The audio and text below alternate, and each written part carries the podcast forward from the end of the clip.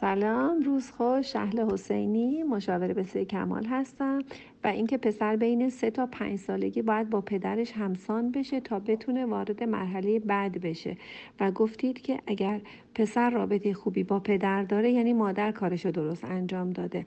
ببینید اینجایی که شما نوشتید بقیهش نوشتید که حالا پدر رفتارهای نامتعارف و غلط داره و پسر هم همونها رو داره و الگو می‌گیره. عزیزم اگر پسر شما رابطه خوبی با پدر داره نشون میده که شما کارتو درست انجام ندادید. چون رفتارهای نامتعارف و غلط پدر رو می‌بینید و همونها رو دارید به صورت پنهان با تنبیه یا به اینکه به صورت تنبیه یعنی توجه های منفی به همسرتون که از این حرفا نزن. اینا الگوهای بد هستند اینا رفتارهای نامتعارف هستند و با این کارهاتون شما با توجهات منفی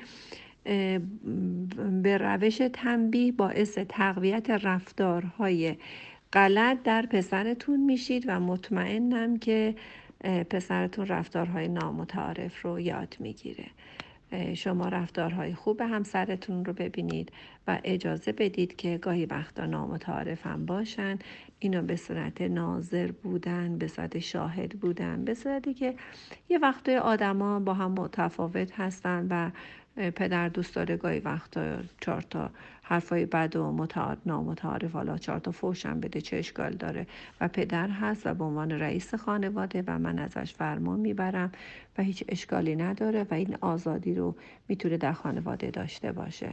شما خیلی راحت می‌تونید از کنارش بگذرید و, و اینکه اینجا دیگه قدرت خود شما قدرت مادر دیگه اینجا مطرح میشه. قدرتمند کسیه که آروم و شاد و سپاسگزار باشه. قدرتمند کسی نیستش که داد بزنه سر و صدا کنه یا خط و نشون بکشه یا حد و حدود مشخص کنه یا بگه چی خوبه چی بده.